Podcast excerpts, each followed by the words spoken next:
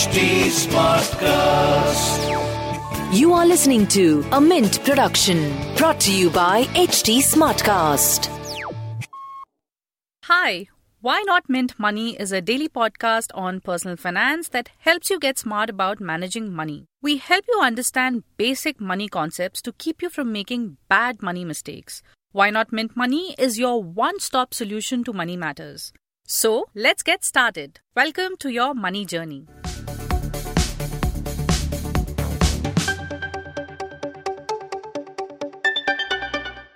Many people don't put too much thought into tax saving. In February or March, they just invest in some instrument to get the deductions.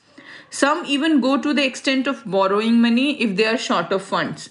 But taking a loan for saving taxes has implications. Hi, I'm Renu Yadav from Mint's personal finance team, and in this episode of Why Not Mint Money, we will look at why you should not borrow to save tax.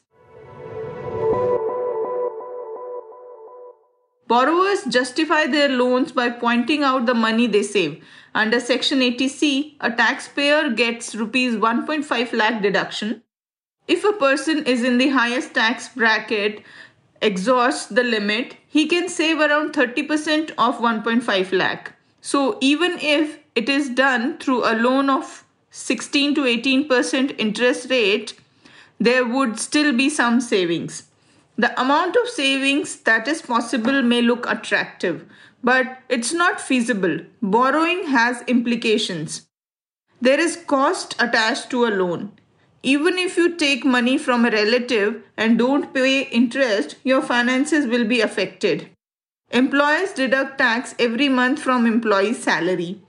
If an individual plans tax saving at the last minute, he will need to claim a refund, and income tax refunds take time. The bigger problem is that borrowing can lead you into a debt trap. The EMIs of a loan will put pressure on your income. You may need to borrow more to meet some of the other obligation, which can lead to a debt trap over time.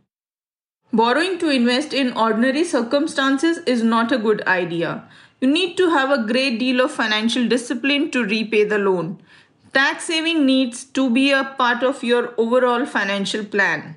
There are other benefits of investing in tax saving instruments every month. For example, you should invest in PPF before 5th of each month to get interest payment for that month.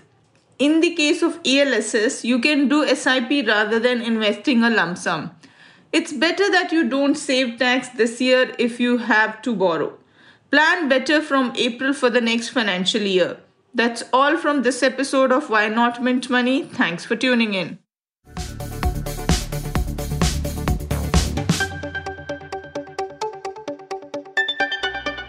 Thanks for listening in. We're also available on livemint.com. And if you're old school, then do pick up a copy of Mint for some insightful coverage.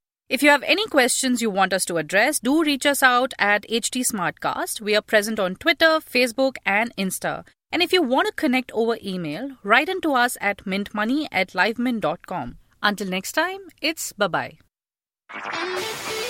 This was a Mint production brought to you by HT Smartcast. HT Smartcast.